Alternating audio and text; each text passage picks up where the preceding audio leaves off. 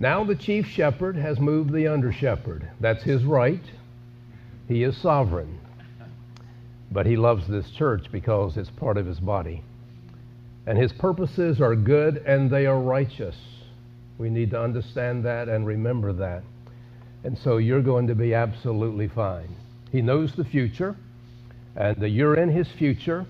He's determined that future, and um, God is going to continue to bless and He's going to continue to use you.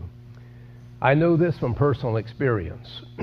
my first pastorate, and that church where my child, my child then, I had one, grew up in those early days, that church always is special in the heart of a pastor. And it's going to be for the one who left, as he is in your heart. Now, today, I want us to look at a word of challenge from, from the scripture. Typically, we think of January 1 as New Year and new beginning. But I learned over the years as a pastor that, that really the new beginning is right now, in this time of year. Your summer vacations are over and um, school is in, one way or the other. And um, where we were, and I, and I found out today it's the same thing with you. There was promotion, and uh, new terms of service began, and there was a hint of fall in the air. And so that was always for me as a pastor and for the church a very appropriate time for reassessment, a time for challenge, and a time for committing ourselves anew to the Lord, hearing His word and to our heart and responding to it. And so today I want us to look at a challenge that uh, comes from the scripture, and it, it comes from the latter chapters of Joshua, where you hear a fearless and respected leader challenge the congregation of Israel at Shechem. If you know anything about the book of Joshua, the land has been entered, the tribe allotments have been made, and if you're about halfway through the book, in chapter 14, it says that they're now resting from the wars that they had fought as tribes.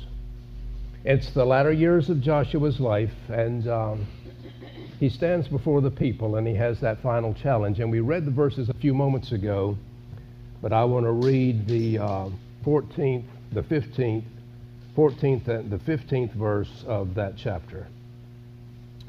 Now fear the Lord and serve him with all faithfulness. Throw away the gods of your forefathers, worship beyond the river and in Egypt, and serve the Lord. But if serving the Lord seems undesirable to you, then choose for yourselves this day whom you will serve, whether the gods your forefathers served beyond the river, or the gods of the Amorites, in whose land you are living. But it's for me and my house, we will serve the Lord. Can you imagine what the people thought that day when they heard that respected leader for so many years stand before them and make that challenge? This passage teaches us the need of committing ourselves to the Lord. Clearly, committing ourselves to the Lord. And also exerting as much influence as we can on the people that we love and the people over whom we have responsibility to do the very same thing. Joshua stated his commitment, and then he, in, in doing that, hoped that they would be influenced to do the very same thing. I think you understand the importance of these two things when you understand what happened in one generation after these remarks were made. Let me give you a timeline. In Joshua 14, it says that Joshua was going to take the hill country and take the Anakites. He was 85 years of age. When most of us are going, undergoing hip replacement and knee replacement, Joshua is taking the Anakites in the high country. He was 85. If you go to the end of the book in chapter 24, the scripture says that Joshua died at 110. So that's a period of 25 years. And I want to read you out of the first few verses of uh, Judges what happened at that point. Joshua died at the age of 110. They buried him in the land of, the, of his inheritance at Timnah Heres in the hill country of Ephraim, north of Mount Gaash. Listen to this. And after that, whole generation had been gathered to their fathers. Another generation grew up who knew neither the Lord nor what he had done for Israel. That is absolutely stunning.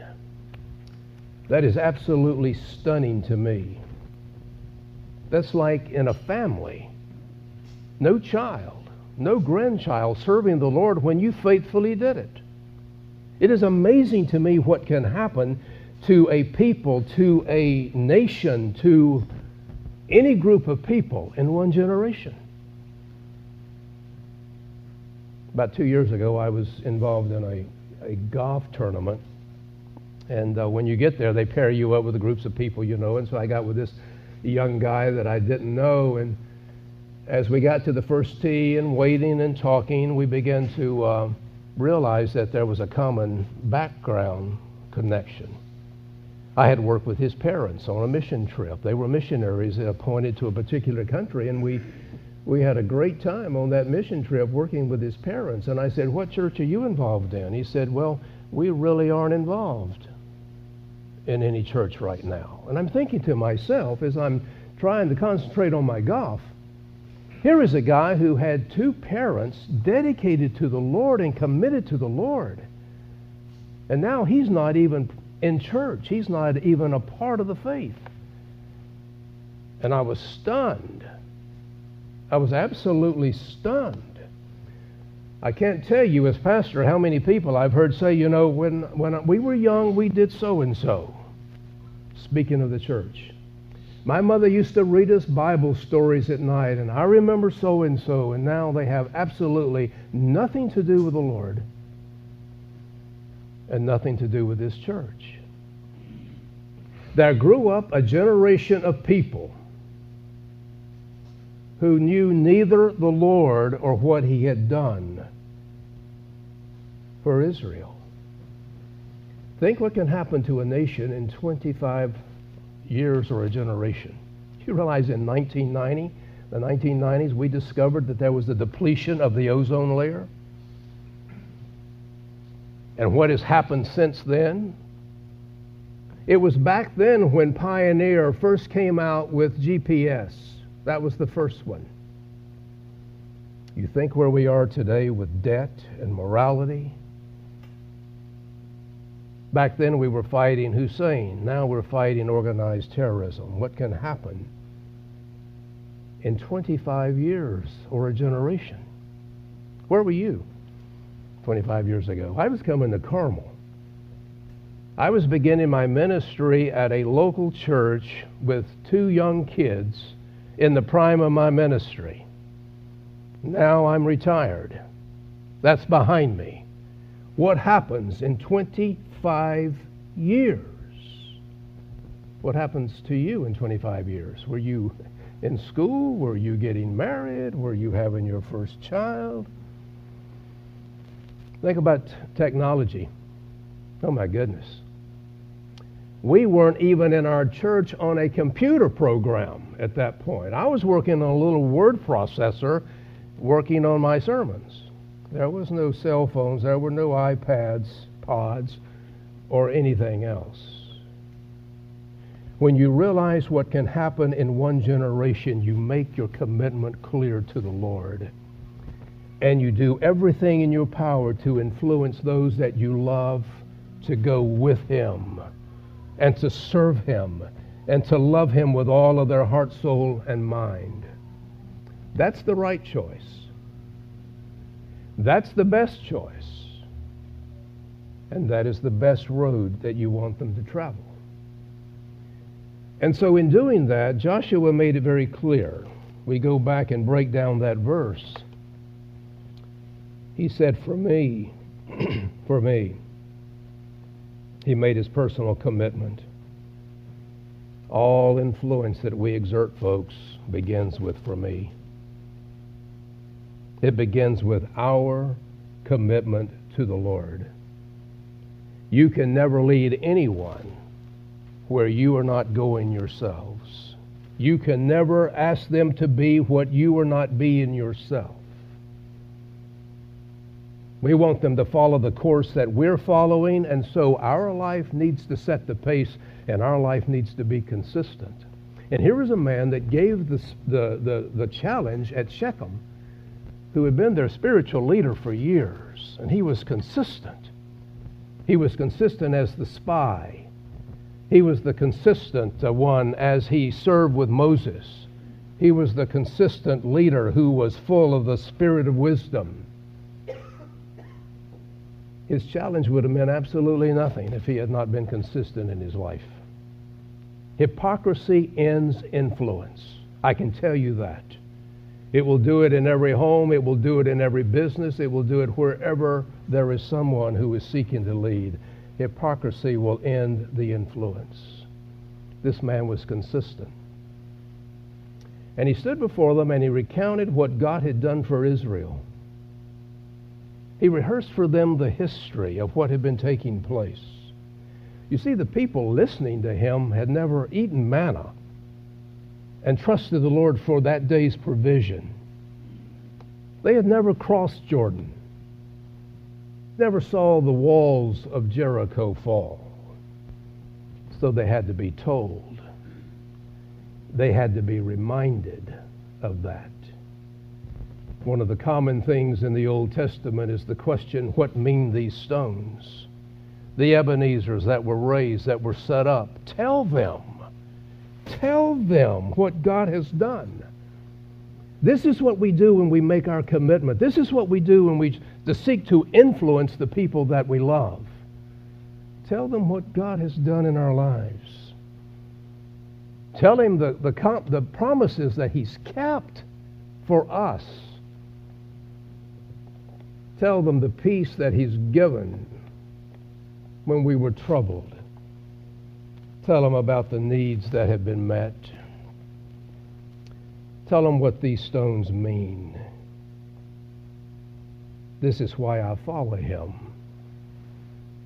This is what Joshua was telling the people that day as he sought to influence them. For me, that's where it begins. My commitment. Nothing happens apart from that. My commitment. Your commitment. And then he said, My house. That's the good old Hebrew way of saying everybody that I have something to do with, that I have can exert influence over, under my purview, that I love, that I have responsibility for, clan, tribe, whatever. My house.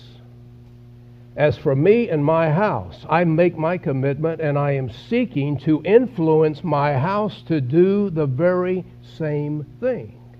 And for some of us, that's children and that's grandchildren. For me, for a while, it was children, and now it's mainly grandchildren. We understand that faith is not automatic. Every individual has to have their individual meet with God, the reality of a personal God. And you hear the Shema in the Old Testament in Deuteronomy 6 when they reminded the people, the parents, when they had the purview of the children and the responsibility of the children, impress the Word of God on them. Hear, O Israel, this is what you do.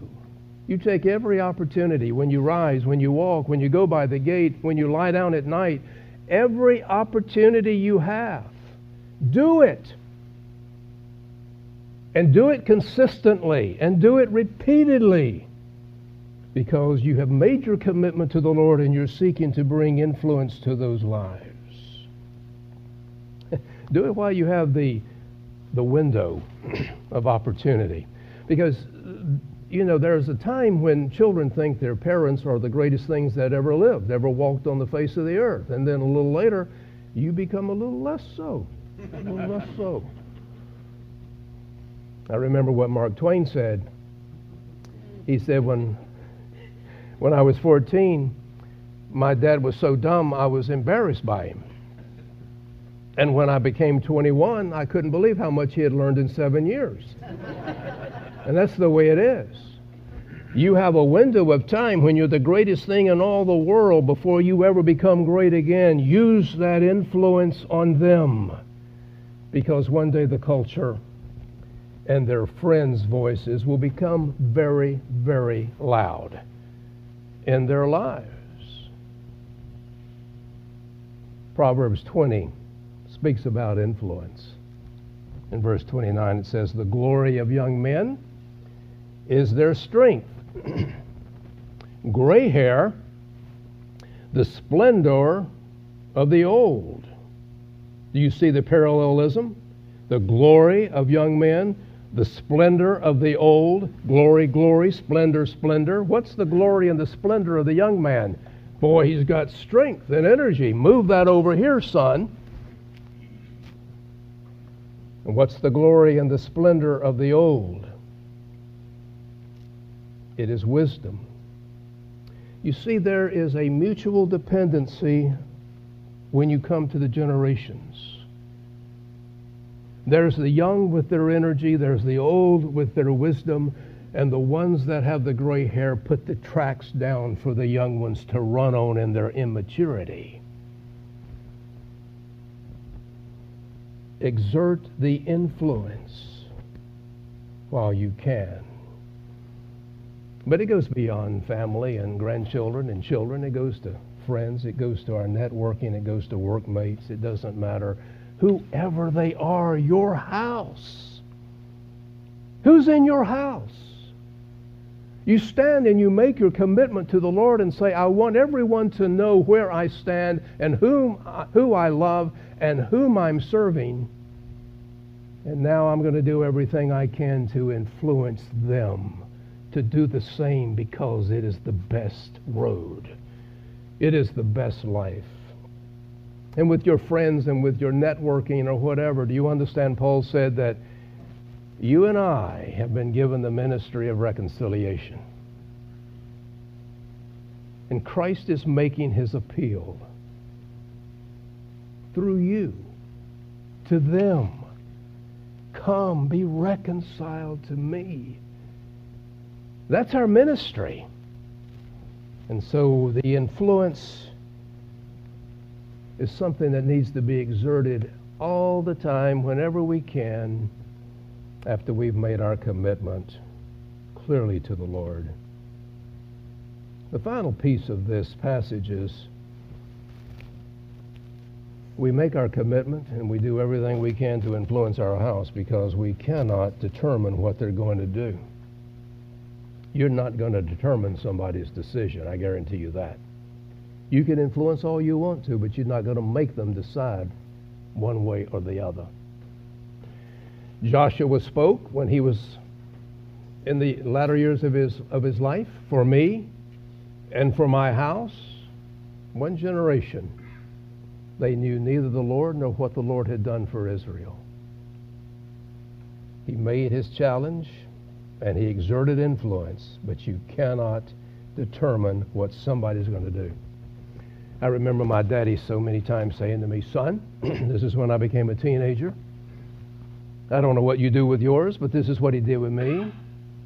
Son, as long as you're in this house and under this roof and your feet are under this table, you have heard that speech?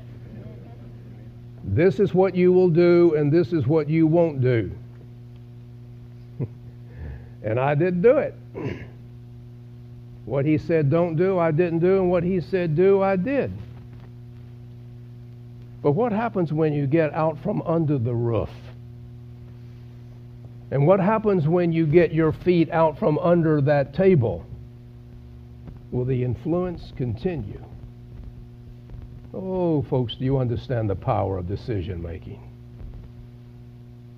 The Garden of Eden. you talking about an influence for good. And they made the wrong choice. Then you come upon a person like Rahab. And She bucked the tide and she heard the testimony of the God of the people that were coming into the land. and she went to the other side. Sometimes I wonder how it would have been to have been one of those guys in the boat, and the Lord comes by and looks at you and says, Follow me, and I'll make you fishers of men. What would we have done in that moment of decision? and you've got uh, this guy, the Lord said, Follow me. He said, um, I've got to go bury my dad.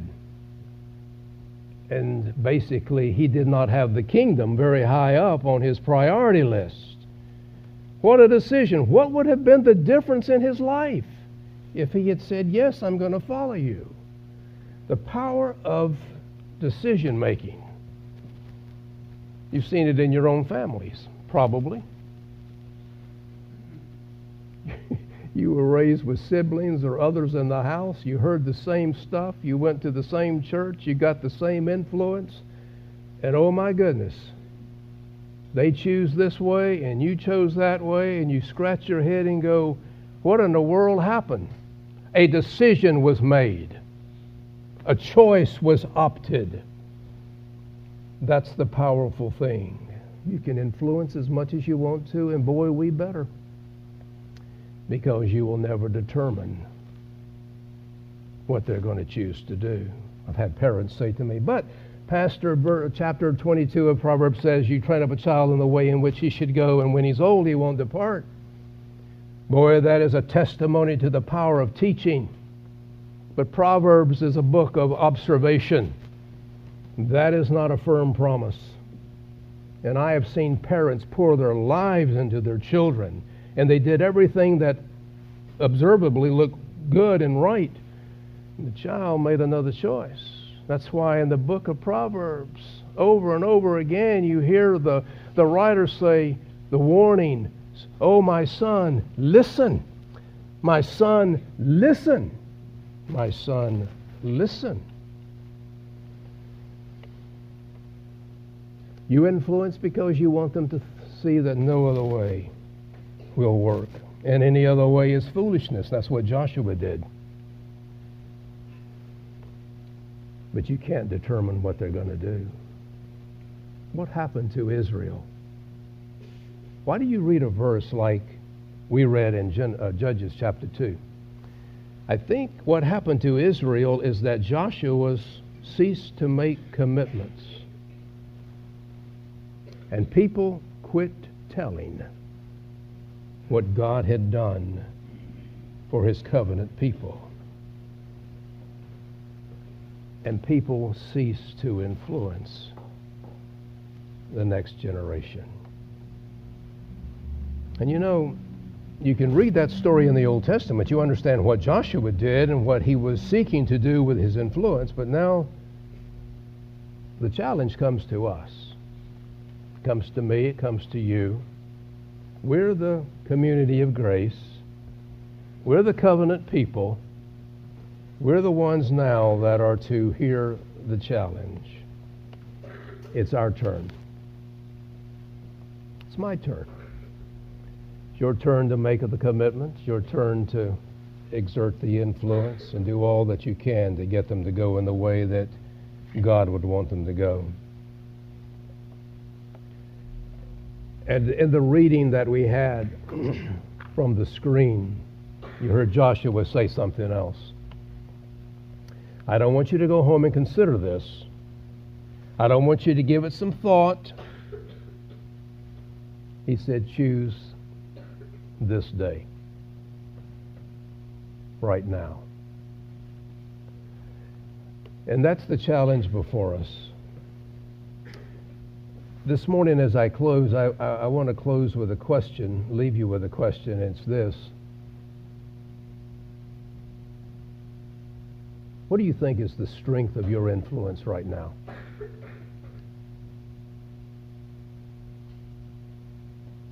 What's the strength of your influence over your family?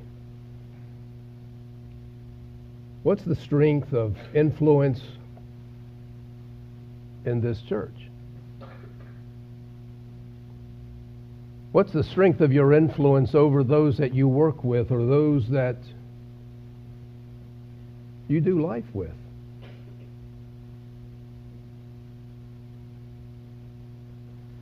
For me, this is what I'm going to do. And for my house, this is what I seek to do. What's the power of your influence? It's fall of the year. We do this every year if we're alive. We come to church and we begin a new church year. But this year, it's a good time for all of us, especially where you are in your circumstances, to say, you know, this is going to be uh, this is going to be a time for me to make a recommitment to the Lord that I love and the Lord that loves me. This is who I am, and this is what I'm going to do. And I want you to know that I'm going to do everything I can to influence you to do the very same thing. And do it with all of your might because that's all we can do. That's all we can do. Would you pray with me? Father, the Word of God is very clear. The statement of, of Joshua was so, uh, so on target. Here is a man that lived his life with consistency. He loved you. He was obedient to you. He served you faithfully. And he had some clout when he stood and spoke to the people he made it very clear where he would put his loyalties and the direction that he would choose. And he made it his intent to be as influential as possible. I pray today that we will take a cue from him. I pray that we will first make the commitment that only we can make. It begins with us. We're the only ones that know who we really are deep down. Today I choose you. I choose to follow you. I choose to be faithful to you. I choose to be consistent in my life following the Lord. And I choose to be as influential as I can be over those that I love and those that I can have some impact on. Lord, help me to do that. I make that commitment today, knowing the dangers of what can happen in a generation, knowing that people are going to make choices that are so powerful. I do this because I want my life to be different and I want their lives to be different as well. And Father, may your people hold me responsible in that decision, in that that I have made, and that challenge that I've received. In Christ's name we pray. Amen.